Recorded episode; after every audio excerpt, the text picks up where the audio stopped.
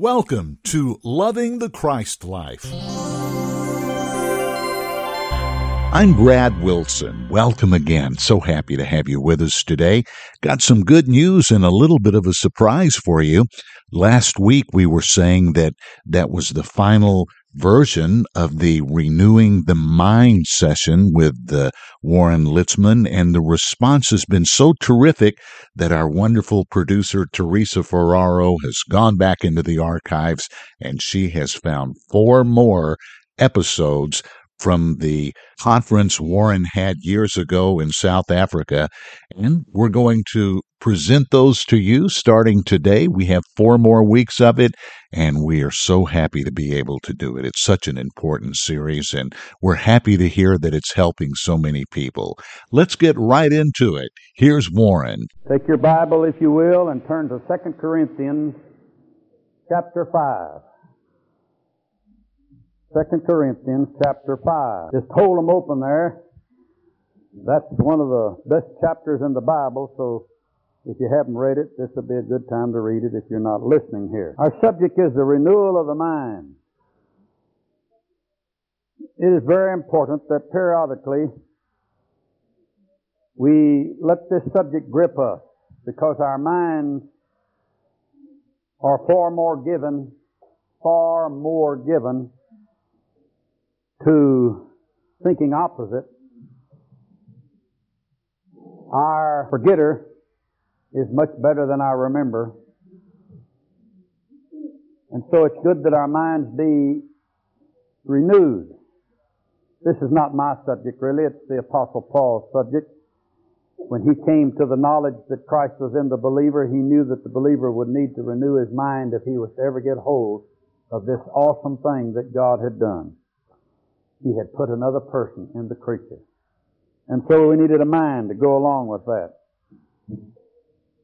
I've found there are a number of things that we need to renew our mind over. In fact, I think I could make a list of about 40 or 50 just sort off the top of my head, but I've only chosen a few to talk about during this meeting. I wanted to talk about things that would stimulate you, to give your mind to Christ, to let the mind that's in you be the mind of Christ. And in order for that to happen, it must be renewed again and again. And so I wanted to talk to you about subjects that would really cause you to think and renew your mind. And tonight, I want to talk about one of those subjects. In 2 Corinthians 5 and 18, it says, And all things are of God. You mind if I stop right there? Because there's no sense going much further in this verse. Most of you don't believe the first line. and I'm not going to try to convince you of that tonight, but I'm going to lay out some facts to you that'll help you if you want to renew your mind. This is perhaps one of the most awesome subjects that the Apostle Paul dealt with.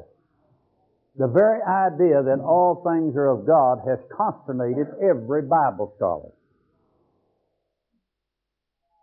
I've taken my commentaries down and even my Greek uh, lexicons to see what somebody had to say about this line, and you never saw so much tiptoeing and dancing in all your life. Hardly anybody wanted to believe it like it was written. They all wanted to add a word here or add a word there or take a word away or change it. And it baffles me. As I've told you before, I'm a strong believer in the English language. I don't speak it well and I don't know a whole lot about it, but I believe in it. English. Our King James Bible has a lot of truth in it you're not going to get in any future editions. And I'm not here to sell Bibles, but in all of our groups we stress for them to keep a King James Bible and if you want another one, get an amplified and stop there. Because all future Bibles got away from simple English words and started retranslating them into things that fit the agenda of the translators. They can do that with words, you know.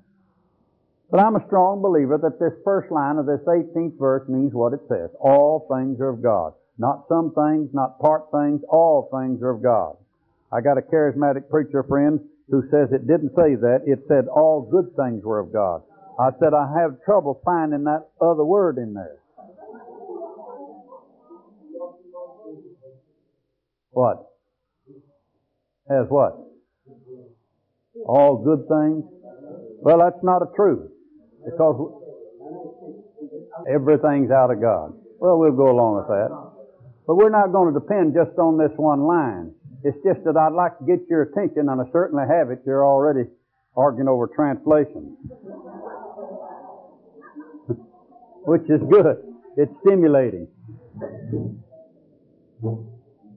But the facts are, and I reiterate that most people have a hard time taking that. As you will note, all our future translations will get away from the simplicity of what's in our English version here. Is it possible that everything is of God? Or could we say, is it possible that everything comes out of God? I never had a big problem with this when I first came into the Christ life, and many people do. My teacher was Norman Grubb, and I can remember innumerable sessions that he would begin the same line. He'd begin the session with the same line. His one line was always, there is only one person in the universe. And he would take off from that and explain it. Well, what he was really saying is that there's only one person that has anything to do with the universe. Nobody else has anything to do with it. We're living in a very secular, atheistic world right now that uh, doesn't know whether it's coming or going, doesn't understand the world at all, won't give God any credit for it at all. And so they're really mixed up about our world. But there's really only one person that's ever had anything to do with this world. Now, at times, our Bible speaks of God being the Creator. But there are other times the Bible is more explanatory because it is God's Son for which this world is created. You probably didn't know that. But the whole world has been created for Jesus Christ. Let's go to Colossians chapter 1. In Colossians chapter 1, let's read verses 16 and 17. Verse 16 says, For by him, by Christ, were all things created. Well, there it is again. That are in heaven, that are in earth, visible, invisible, thrones, dominions, principalities, power, all things were created by him and for him. Now, that's a mouthful, isn't it? If you had a hard time with 2 Corinthians 5 and 18, this is going to make it worse. It says, all things were created for him. Twice in this verse it says, all things were created by him. They were created for him. Have any feeling for that? Would you believe that when God got ready to create this world, this earth, bring it back into substance and use, that the only thing he had in mind was that he was doing that for Jesus? The only reason he brought substance out of chaos, light out of darkness, the Garden of Eden, put man on this earth. The only reason he did it was for Jesus Christ. Now that's a good starting place, isn't it? Nobody knew that in the Bible but the Apostle Paul. Nobody ever mentioned anything like that. All the rest of the Bible speaks of God being the creator.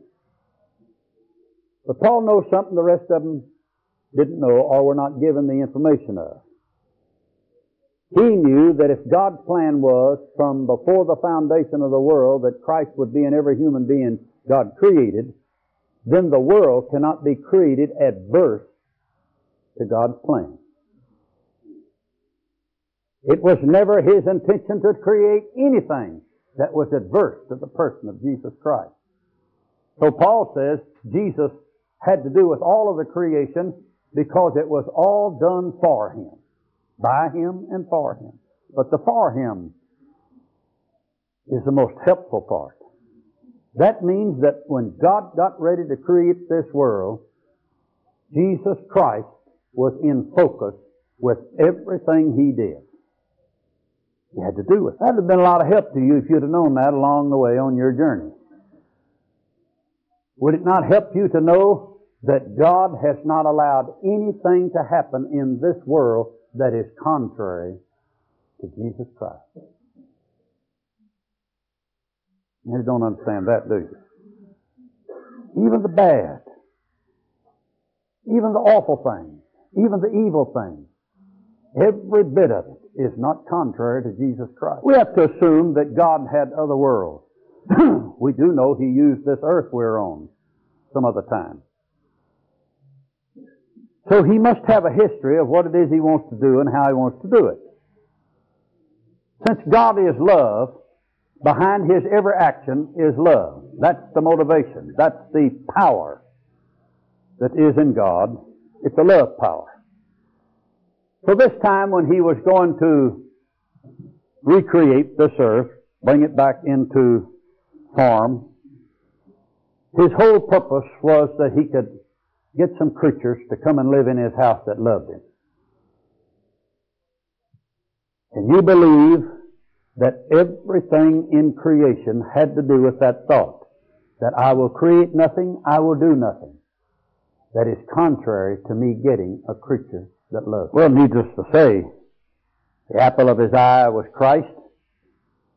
Christ is life for this new creature. So nothing has been created and nothing exists in this world, according to Paul, that doesn't have to do with Jesus Christ. Now, of course, nobody in the world believes that.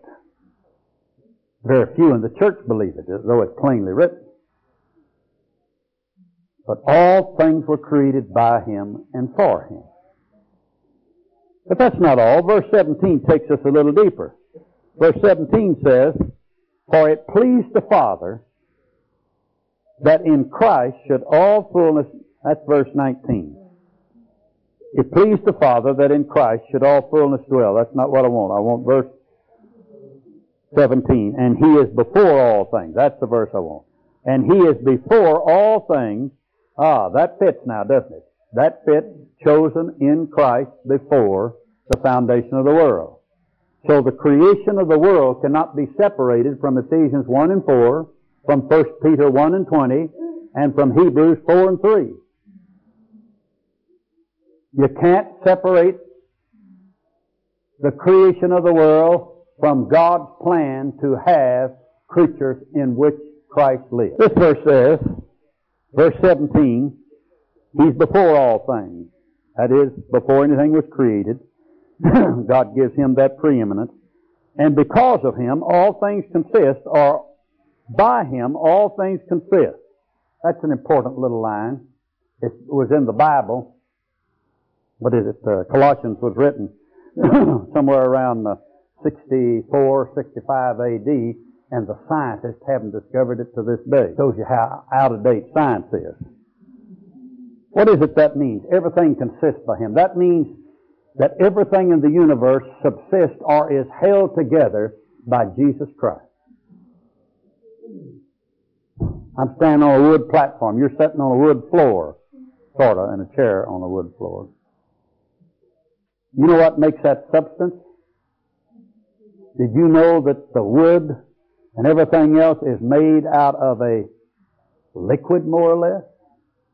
What brings it into substance? What makes it matter? Jesus Christ. He is what causes everything to become matter and to exist. Well, the scientists discovered about 50, 60 years ago what it was that held all matter together. It was the atom. It was the atom. And so they learned how to split an atom and get great power. Christ is the atom. He is the power that makes substance. So you could have a floor, have a chair to sit in, or anything that is brought out of nothing to become something is because of Christ.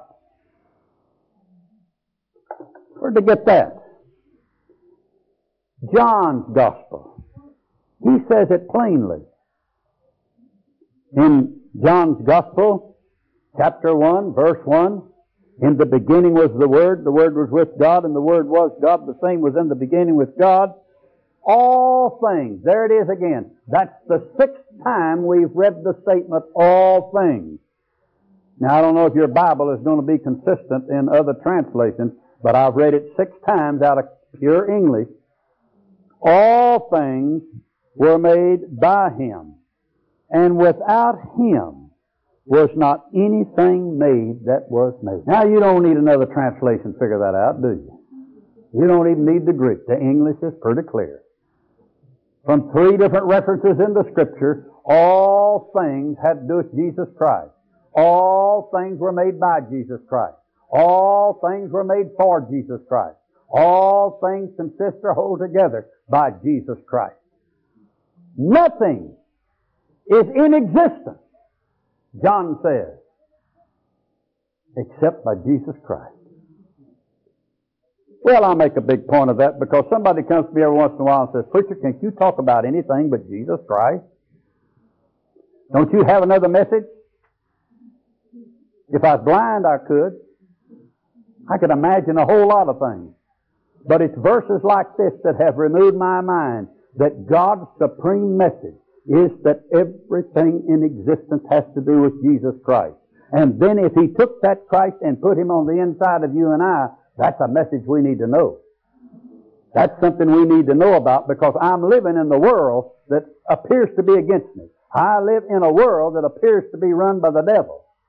And yet my Bible says all things were made by and for Jesus Christ, and I have that same Christ in me. So somewhere, if I'm going to go on with God, and I'm going to understand this book, I'm going to have to have the help of the Holy Spirit to understand that the things that are in this world are not contrary to the life that's in me. But what has happened is the things that are in this world which have to do with Jesus Christ were contrary to the last operator I had in it. The sin nature. It was contrary. So what I'm doing now is getting my mind renewed from the fact that as a sin person, I couldn't operate properly in this world. But as a Christ person, I can now learn to operate properly in this world because the world is not contrary to the Christ that is in. That's a different thought, isn't it? You've been fighting the world all the time. Well, what you've really done, you fought the things that were evil. But we wanted to establish early in the day that all evil is created by God. You understand that? Evil is created by God. Isaiah 45 and 7. Sin is not created by God, and that's what we think of when we think of evil. We think, my goodness, evil and sin, this preacher said it was of God. No, God has nothing to do with sin. You know what sin is? Sin is our, participa- our participation in evil. If Brother Adam and Sister Eve had left the evil alone in the garden, we wouldn't be in this mess. They sinned. They sinned. It wasn't the evil presence that was their problem. It was the disobedience in their heart, their lack of love for God. And so they ate the tree that was forbidden. Wasn't anything wrong with evil. You don't sense that much today, do you? We're all, we as Christians like to fight evil everywhere. We got Christians fighting evil everywhere you look. The devil can't do anything but what there's not a bunch of Christians out there carrying a a sign or something, we're just on to him. But there's nothing wrong with the evil. The thing that's wrong is when people participate in it. That's sin, and God hates sin, and sin will take you to hell. So all things are of God. Oh, All. God, when He created this universe, used the negative and the positive to make this earth work. You know why we're not living on other planets? They don't work. They don't work right. We can't exist there. You know why we exist on this planet called Earth? Is because of the negative and the positive. What's different about that? Well, last week I was up in uh, New York and I was on top of the world. Yes, sir. I could look out from New York and I could see I was right on top of this ball. This is a ball we live on, you know. I was right on top of it because I could look out to the horizon and I could see it went down. The horizon doesn't go up, it goes down. And I could look to see, well, I'm right on top of this ball because if I went over there a little ways, it'd go down. But if I went over there, I wouldn't go down. I'd still be on top. Worse than that, I thought next week I'm going to be in George. And that's at the bottom of this ball. when you look at the globe, we're right now on the bottom of this ball. We ought to be standing on our heads or something. Why aren't we? Because when God created this earth, He created a negative and positive. One pole positive, one pole negative. What is, what are these two poles at the top and bottom of the earth? They're negative powers. What did they do? They cast a magnetic force around this earth. Only place that happened. So that whether I was in, in George or New York, I'd still be on top. What keeps us from falling off? We call, we call the folks over in Australia down under. Why don't they fall off into the sea? The magnetic force holds them. Power. Environmental power holds them on top of the earth wherever they are. That's a negative and a positive. That's the way God made this earth. When He created all things, He created negative as well as positive. I'm always hearing some preacher saying one day we're going to have a revival great enough to get rid of all the sin and evil that's in the world. You'll all fall off. Besides, it isn't going to happen. We're held by the negative and positive poles that create the gravitational force. Our astronauts fly out of Florida and they're headed toward the moon or wherever they go. And as soon as they get away from this earth environment, what happens? No magnetic power. No negative or positive post. So what are they doing in that capsule? They're floating around like flies. They had to grab something to go somewhere. One of them got to the moon one day, and if he hadn't had steel shoes on, he'd have bounced right off the moon, down into the etherway somewhere. He had had a teeter line to hold him. Why? There's no gravitational power on the moon or any other planet as far as we know. So don't think about moving there. Unless you've got steel shoes. This is the only place he did this. This is what our plan is all about. This is what the scriptures are all about. You can't escape it. When I hear the dumb, senseless scientists and atheists and philosophers talk about their idea of this world, it doesn't scare me. It just used to be funny. I don't even laugh anymore. I just pass them by. Why? This world is fixed just like God wanted. He didn't intend for the Garden of Eden not to have evil in it. He doesn't intend for our world to exist without evil in it. Because all that has to do with Jesus Christ. Well, you're sitting there wondering, what in the world does the evil world have to do with Jesus Christ?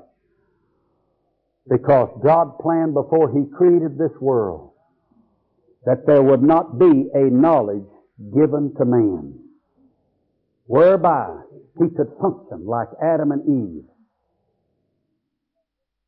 and know that it took another person living in them to be complete. He fixed it like that. God fixed it so that human beings would never know that the most necessary part of their existence would be another person living in them. He never intended for them to be persons unto themselves, creatures to themselves, a self unto self. It was never in his intention. So when he created this world, he put the negative and the positive in it. And the purpose of that is that everything in this world has to do with Jesus Christ because it's pushing that creature to the need of what it is he can't see, he doesn't realize is needed, he doesn't know is a part of God's plan. The things in this world push us to Christ. That's why it's made. The Apostle Paul discovered that if this gospel was not preached with these elements in it, men would not be saved. How can they hear without a preacher? So Paul was very strong. We'll deal with this tomorrow probably. He was very strong to say that if this gospel I have received is not preached, there's no hope for man. He's cursed. Is not the human race cursed today? The Old Testament writers didn't know about Christ you, and one of them said, man's born of a woman a few days full of trouble. Why? Because that's the way it is. That's the way it is. So God created a world with its one purpose was to push us to this unbelievable knowledge that human beings were not completed persons or completed creation until Christ was in them. That's why the world's like it is. Nothing wrong with the world. It's got evil in it. You leave it alone, you won't get hurt. But evil has power. That old snake's still saying, you can be a God yourself if you participate in evil. Look how big and great you'll be. So we're still deceived. But we're mostly deceived because the gospel is not preached. Look at the record. John said it of the Holy Spirit in his first chapter. Paul said it several times, over 20 times. Paul uses that term, all things. It's a catch-all term to it. He finally got a hold of it. The apostle Paul couldn't figure how a human being could have Christ in them and not overcome in this world. He preached to a Pentecostal church, first church in Jerusalem. He preached to what we call the early church, which is a Judaistic Jewish church. And they didn't get it. They didn't get his message, at least not right off. And so he saw by God's plan that this world is created to push men to Christ. That sooner or later, the ones led of the Spirit are going to awaken to the fact that I can't exist without Christ. I can't live on this terrestrial ball without Christ. That's what he intended. But if you were the devil, what would you do? What is the one big thing you'd do if you was the devil? I'll tell you. I'd keep that information from people. I'd let them come into this world like the Old Testament said where they had no Christ in them and say it's full of trouble. There's nothing but misery. There's nothing but hurt. It's Psalm 51 over and over again. No help. That's what I do. I wouldn't let them come to that knowledge. I'd let them fuss and fight over all their problems. I'd let them be harassed by their problems. I'll never let them get the truth that this world is made by and for Jesus Christ. And once you've got Christ in you, you can overcome the world. I'll let them get that information. I'll let them live in the outer circumference of this. I'll tell them if they don't all go to church every Sunday, they won't make heaven. They'll like that. I'll tell them everybody ought to go to Sunday school and build all kinds of programs to get them there. I'll tell them they have to have a healthy body and prosper. I'll tell them anything but the truth. I'm not going to let them get a hold of that idea that the one that is in them is greater than he that is in the world. All things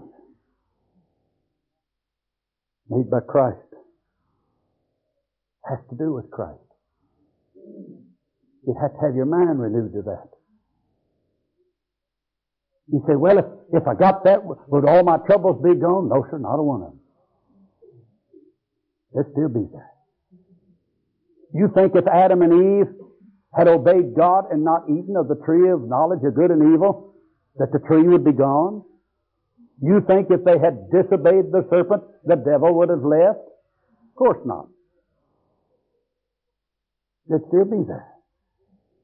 Do you think that if you get full of the message of God, and you love God with all your heart, that there'll be no more trouble in this world? No.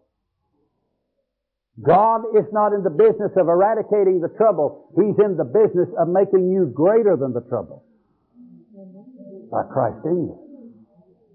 Haven't you discovered that? If you haven't, Christianity hasn't come to South Africa yet. Don't you know He's not destroying trouble? In America, we kill by abortion a million and a half babies every year. If there's anything I would think God would take hold of and stop, that's it. That's awful. But He doesn't touch it. People come to me and say, well, if He was a good God, He'd stop war. No, war's part of His plan. Jesus said to the end. You ever wonder why Jesus would say that? Looks like to the end would have a great revival. You hear all these preachers talking about a great revival coming? If it is, it's a revival of tribes fighting each other. Jesus said there'd be wars and rumors of wars to the very end. Why did he say that? God's not taking away the trouble. He's going to take you and I out of it. Even if you don't want to go. I know a lot of believers rather stay for something else. but He's going to take you out of it. Because you're His offspring. You're His child. But He's not going to change the world. God is not in the business of saving souls. He's in the business of exchanging nature. Now when you get an exchange nature and know about it, the nature you receive is a God nature that has to do with God in this world. Well, you're saying, well, the old devil has perverted it all. It's the devil's world. No. Men have said it's the devil's world. God has never turned it over to the devil. God still uses this world for one thing. The evil that is in the world is still a challenge to our obedience. That's what it was to Adam. Adam disobeyed God when he ate the fruit of that tree. Therefore it was an evil tree. Our world is full of evil today, but it's still the same challenge that we would obey God. If you do, then it all works out somehow. You say, well, we could all get killed if we have wars. God's worked all that out too. He's told you already you got a better house to go to than you're coming out of. But you see, we don't really have all that tied together right because we haven't received this gospel of liberation and freedom to be who God created us to be. So we're trying to change the world. You really can't do it.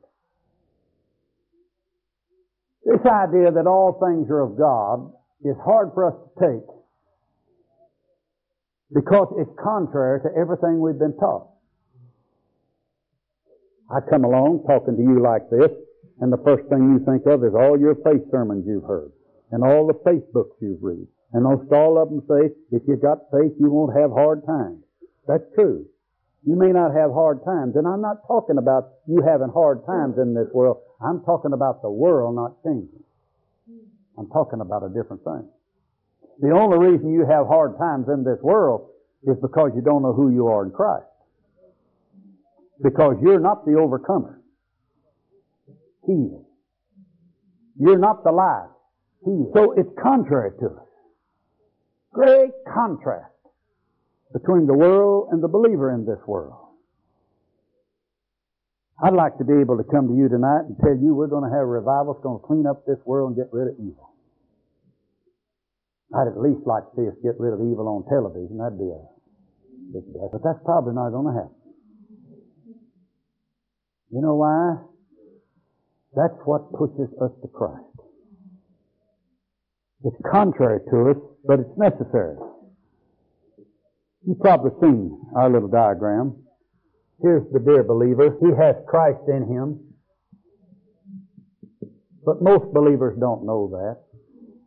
Christ is in them, but he's like an old man in a rocking chair. He just sits there and rocks away while we work out our life, do all our religious things, fight all our battles by ourselves, and sometime or another we get in a big enough mess, we go down to his room and say, hey, you got any answer for this? He'd like to be our life. He'd like to be our all, but we don't really turn to him like we ought to. So what is this world? This world is made up of the CNS gang. Now, you know what the CNS gang is, don't you? That's circumstances and situations. That's what makes up this world. Now, if there were not any circumstances and situations, you by your own power and volition could stay clear of problems. All that good thinking you do. You ever do good thinking? You see, now I had that all figured out and I didn't, didn't think this was going to happen. Well, I was going along just fine and I was in the peak of life and all of a sudden I fell and broke my hip. You see, you can't really control the situation. If there were none, you might control life, but you don't control the situation. That's what your Father controls. He's real smart with His knowledge because He knows just what you need and He lets you have the situations you need so that you'll be housebroken. Every cat is trained differently. No two alike. And so every one of us are trained differently. Well, our time is up for today, but please remember we have three more of these wonderful Renewing the Mind episodes coming up from Warren Litzman over the next few weeks. We'll pick up next week right where we left off today. Please look at our website, christ-life.org. Go in there, read all about us, and also go to the bookstore there and see some of the material that Warren left behind that you can have in your very own library. And please help us spread this great message around the world. Tell your family and friends all about this podcast and have them tune in each week. And we pray it will be a blessing to them just like it is you. Well, our thanks to Robbie Litzman for allowing us to go into the archives each week to bring you these wonderful teachings. Valerie Hill does our Twitter account. Tammy Laycock does the weekly podcast notes. And this program is produced weekly by the wonderful and talented Teresa Ferraro from the Christ Life Fellowship. Until next time, I'm Brad Wilson, loving the Christ life.